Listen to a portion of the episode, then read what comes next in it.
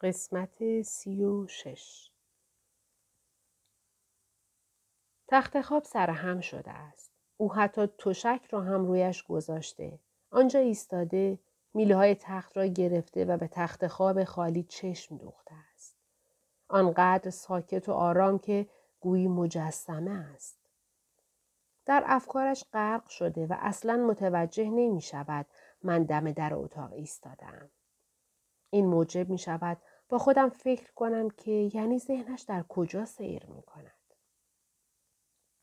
آیا در مورد بچه فکر می کند؟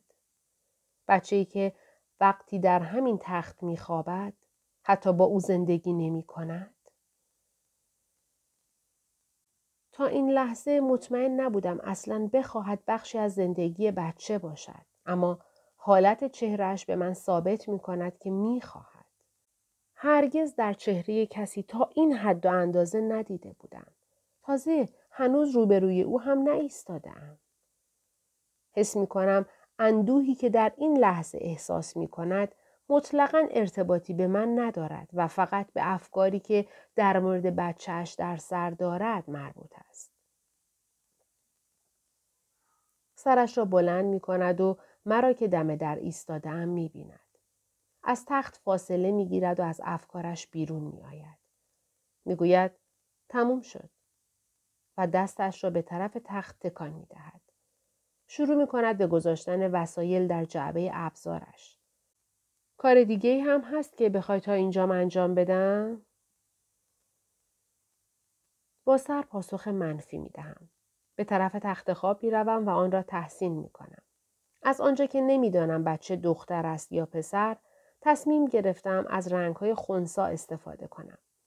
سرویس خواب را قهوه‌ای روشن و سبز انتخاب کرده ام که سرتاسرش سرش پر از تصاویر گل و گیاه و درخت است. این رنگ ها با پرده ها همخانی دارد و می‌خواهم یک نقاشی متناسب با آنها هم روی دیوار بکشم. همینطور قصد دارم اتاق بچه را با گیاهان طبیعی که از فروشگاه می آورم پر کنم. از اینکه بالاخره می‌بینم همه چیز با هم هماهنگی دارد نمی‌توانم لبخند نزنم او حتی آویز موزیکال را هم نصب کرده است دستم را جلو می‌برم و روشنش می‌کنم موزیک لالایی پخش می شود. همانطور که دایره وار می چرخد نگاهش می کنم و بعد به رایل نگاهی می اندازم. او یکی دو متر آن طرفتر ایستاده و نگاهم می کند. همانطور که من هم به او خیره می شوم به این فکر می کنم که برای انسانها چقدر آسان است وقتی از بیرون به موقعیتی نگاه می کنند در مورد آن قضاوت کنند. من سالها شرایط مادرم را مورد قضاوت قرار داده بودم. وقتی خارج گود هستیم برایمان آسان است که باور کنیم اگر ما بودیم و کسی با ما بد رفتاری می کرد بدون لحظه ای فکر کردن او را ترک می کردیم. آسان است بگوییم اگر کسی با ما بدرفتاری می کرد دیگر نمی توانستیم او را دوست داشته باشیم. در حالی که ما جای آن شخصی نیستیم که آن فرد بدرفتار را دوست دارد. وقتی اولین بار چنین چیزی را تجربه می کنیم، اینکه از فردی که با ما بدرفتاری کرده متنفر می شویم، کار چندان آسانی نیست. زیرا بیشتر وقتها آنها برای ما یک موهبت هستند. در چشمهای رایل اندکی امید دیده می شود و من از اینکه او فکر کند دیواری که مقابلش ساختم موقتا کوتاهتر شده است بیزارم. آهسته به طرفم قدم برمیدارد. می‌دانم می‌خواهد مرا به سمت خودش بکشد و در آغوش بگیرد. برای همین به سرعت یک قدم از او دور می شوم. و به همین سرعت آن دیوار دوباره بینمان بالا می رود. اینکه گذاشتم او وارد این آپارتمان شود خودش کار بزرگی بود. او باید این را بفهمد. با چهره خیشتندار حس ترد شدگیش را پنهان می کند. جعبه ابزار را زیر بغلش می زند و جعبه تخت خواب را بر می دارد. جعبه پر از آت و آشغال است که او اجزای تخت را از میانشان درآورده و روی هم سوار کرده است. می‌گوید من اینا رو می‌برم بندازم دور و به طرف در می‌رود. اگه واسه هر کار دیگه ای کمک لازم داشتی حتما به هم بگو. باشه؟ سر تکان می دهم و تقریبا زیر لب می گویم ممنون. وقتی صدای بسته شدن در را می شنوم برمیگردم و جلوی تخت خواب می ایستم. چشمهایم پر از اشک می شود اما این بار نه برای خودم و نه برای بچه. برای رایل گریه می کنم. زیرا با وجود آن که خودش مسئول شرایطی است که در آن قرار دارد می‌دانم چقدر به این خاطر ناراحت است و وقتی کسی را دوست داشته باشی دیدن ناراحتی او ناراحتت می کند. هیچ کدام از ما موضوع جدایی یا حتی فرصتی برای آشتی را پیش نکشیدیم. حتی در مورد آنکه وقتی ده هفته دیگر این بچه به دنیا آمد قرار است چه بشود صحبتی نکردیم. من هنوز اصلا آمادگی چنین گفتگویی را ندارم و حداقل کاری که او می‌تواند در حال حاضر برای من انجام دهد آن است که صبوریش را به من نشان بدهد. صبوری که هنوز برای همه آن دفعاتی که صبر نکرده به من بدهکار است. فصل سی و چهار رنگ قلموها را تمیز می کنم. سپس دوباره به اتاق بچه برمیگردم و نقاشیم را تحسین می کنم. بیشتر وقت دیروز و تمام امروزم را سرگرم کشیدن آن بودم. از وقتی رایل آمد و تخت خواب را سرهم کرد دو هفته گذشته است. حالا نقاشی تمام شده و من چند گیاه از فروشگاه آوردم. حس می کنم بالاخره اتاق بچه کامل شده است. اطرافم را نگاه می کنم و از اینکه کسی پیشم نیست که از اتاق تعریف کند کمی احساس ناراحتی می کنم. گوشی را بر می دارم و به آلیسا پیام می دهم. من نقاشی تموم شده. باید بیای ببینیش. آلیسا من خونه نیستم. اومدم بیرون یه کاری انجام بدم اما فردا میام میبینمش. اخم می کنم و تصمیم می گیرم به مادرم پیام بدهم. او باید فردا برود سر کار اما نمی‌دانم به همان اندازه که من هیجان داشتم تمامش کنم او هم هیجان دارد؟ من حوصلهش رو داری امشب با ماشینت بیای شهر؟ اتاق بچه بالاخره کامل شد. مامان نمی‌تونم. امشب توی مدرسه کنسرت موسیقی هست. تا دیر وقت اینجام خیلی دلم می‌خواد زودتر ببینمش. فردا میام. روی صندلی نانویی می نشینم و می‌دانم نباید کاری را که می‌خواهم انجام بدهم انجام بدهم. اما به هر حال انجامش می‌دهم. من اتاق بچه کامل شده. می‌خوای بیای ببینیش؟ به محض آنکه دکمه ارسال را فشار می دهم در تمام عصبهای بدنم زندگی جریان می یابد. به گوشیم خیره می شوم تا اینکه پاسخش را دریافت می کنم. رایل معلومه همین الان راه افتادم. فوری بلند می شوم و کارهای لحظه آخر را انجام می دهم. بالش ها را مرتب و یکی از تابلوها را صاف می کنم. هنوز جلوی در نرسیدم که در می زند. در را باز می کنم و لعنت به او. لباس بیمارستان پوشیده است. کنار می روم و او وارد می شود. آلیسا می گفت روی دیوار نقاشی می کنی.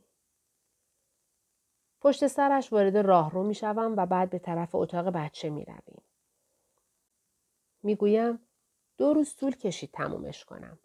اونقدر از نردبون بالا و پایین رفتم که حس می کنم توی دوی ماراتون شرکت کردم. پشت سرش را نگاه می کند و من می توانم نگرانی را در چهرش ببینم. او نگران است که من دست تنها همه این کارها را انجام دادم. نباید نگران باشد. من توانستم انجامشان بدهم. وقتی به اتاق بچه می رسیم جلوی در می ایستد. روی دیوار روبرو یک باغچه کشیدم. تمام میوه ها و سبزیجاتی که به فکرم می رسید می توان در یک باغچه پرورش داد در آن هست. من نقاش نیستم اما وقتی می شود این کار را با یک پروژکتور و کاغذ شفاف انجام داد خیلی لذت بخش است. رایل می گوید وای لبخند می‌زنم زیرا متوجه حالت شگفت زدگی در صدایش می‌شوم و می‌فهمم که عالی شده است. وارد اتاق می شود و همانطور که تمام مدت سرتکان می دهد اطرافش را نگاه می کند. لیلی عالیه. اگر او آلیسا بود دست می زدم و بالا و پایین می پریدم. اما او رایل است و با اتفاقهایی که بینمان افتاده است این کار کمی نابجاست. به طرف پنجره که جلویش تاب آویزان کرده ام می رود. آن را کمی هل می دهد و تاب شروع می کند به تکان خوردن از کناره ها. به او می گویم جلو و عقب هم میره. نمی‌دانم اصلا او چیزی در مورد تاب نوزاد می‌داند یا نه اما از این کارش خیلی تحت تأثیر قرار گرفتم. به طرف میز تعویز نوزاد می رود و یکی از پوشک ها را از جای مخصوصش در می آورد. آن را باز می کند و جلویش نگه می دارد. می گوید خیلی کوچولوه. یادم نمیاد رایلی اینقدر کوچولو بوده باشه. وقتی از رایلی حرف می‌زند کمی ناراحت می شوم. ما از شبی که او به دنیا آمد جدا از هم زندگی کرده ایم. برای همین اصلا ندیدم او چطور با رایلی ارتباط برقرار می کند. رایل پوشک را تا می کند و سر جایش می گذارد. وقتی بر می گردد به طرفم لبخند می زند. دستهایش را بالا می برد و اطراف اتاق حرکت می دهد. می گوید واقعا عالی لیلی. همش. واقعا کارت دستهایش را پایین می اندازد و با تردید می گوید داری کارها رو واقعا عالی انجام میدی. احساس می کنم هوای اطرافم سنگین می شود. ناگهان نفس کشیدن برایم سخت می شود. چون به دلایلی حس می کنم باید گریه کنم. من واقعا این لحظه را دوست دارم و اینکه نمی توانیم تمام دوره بارداریم را در چنین لحظاتی بگذرانیم غمگینم می کند. سهیم شدن این لحظات با او خیلی خوشایند است. اما از طرفی می ترسم که این کار در او امید واهی ایجاد کند. حالا که او اینجاست و اتاق بچه را دیده است نمی‌دانم در قدم بعدی چه باید بکنم. کاملا روشن است که باید در مورد خیلی چیزها با هم صحبت کنیم. اما من اصلا نمی‌دانم از کجا یا چطور باید شروع کنم. به طرف صندلی ننویی می روم و رویش می نشینم. نگاهش می کنم و می گویم واقعیتی بی پرده؟ نفس عمیقی بیرون می دهد. سر تکان می دهد و بعد روی کاناپه می نشیند. لطفا لیلی لطفا هر چی که آمادگیش رو داری بگی به هم بگو. واکنش او و دانستن اینکه آماده است در مورد همه چیز گفتگو کنیم کمی اعصابم را آرام می کند. بازوهایم را دور شکمم می پیچم و روی صندلی ننویی به جلو خم می شوم. اول تو شروع کن. دستهایش را به هم قلاب می کند و بین زانوهایش می گذارد. با چنان صداقتی نگاهم می کند که ناچار می شوم رویم را برگردانم. لیلی من نمی‌دونم تو ازم چی می‌خوای. نمی‌دونم ازم می‌خوای چه نقشی داشته باشم. من تلاش می‌کنم تمام آزادی عملی رو که نیاز داری بهت بدم. اما از طرف دیگه بیشتر از اونی که فکرشو بکنی دلم می‌خواد کمک کنم. من می‌خوام تو زندگی بچمون باشم. می‌خوام همسر تو باشم و می‌خوام این کار رو خوب انجام بدم. اما نمی‌دونم تو فکر تو چی میگذره. حرفهایش مرا سرشار از حس گناه می کند. با وجود اتفاقاتی که در گذشته بینمان افتاده است، او هنوز پدر این بچه است. حق قانونی اوست که پدرش باشد. مهم نیست من چه حسی نسبت به او دارم. من می‌خواهم او یک پدر خوب باشد. اما هنوز یکی از بزرگترین ترسهایم باقی مانده است و می‌دانم باید با او در موردش صحبت کنم. رایل من هیچ وقت تو را از بچت دور نمی کنم. من خوشحالم که تو دلت می‌خواد درگیرش بشی. اما به جلو خم می شود و با آخرین کلمه من صورتش را در دستهایش پنهان می کند. من چطور مادری هستم اگه ته دلم نگرانی اخلاق تو رو نداشته باشم؟ و اینکه کنترل خودت رو از دست میدی؟ از کجا بدونم وقتی با این بچه تنهایی یه چیزی پیش نمیاد که به اون حال بیفتی؟ یک باره رنج و عذاب به چشمایش هجوم می آورد. طوری که خیال می کنم ممکن است چشمایش مثل صد بشکنند. با قاطعیت شروع به تکان دادن سرش می کند. لیلی من هیچ وقت می‌دونم رایل تو هیچ وقت عمدن به بچه خودت صدمه نمی‌زنی. حتی وقتی به من صدمه زدی اصلا گمون نمی کردم عمدیه. اما تو اون کار رو کردی. باور کن دلم می‌خواد باور کنم دیگه هیچ وقت چنین کاری نمی کنی. پدرم فقط با مادرم بد رفتاری می‌کرد. خیلی از مردها حتی زنها هستند که فقط با عزیزترین کسانشون بد رفتاری می‌کنن و هیچ وقت از دست دیگران عصبانی نمیشن. من دلم می‌خواد از ته قلبم حرفاتو باور کنم. اما تو باید بفهمی که من چرا تردید دارم. من هیچ وقت جلوی ارتباط تو رو با بچت نمی‌گیرم. اما تو وقتی می‌خوای اعتمادی رو که از من سلب کردی دوباره برگردونی باید خیلی صبور باشی.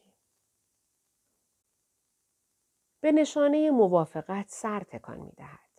باید بداند من خیلی بیش از آنچه سزاوارش بوده است با او کنار آمده ام.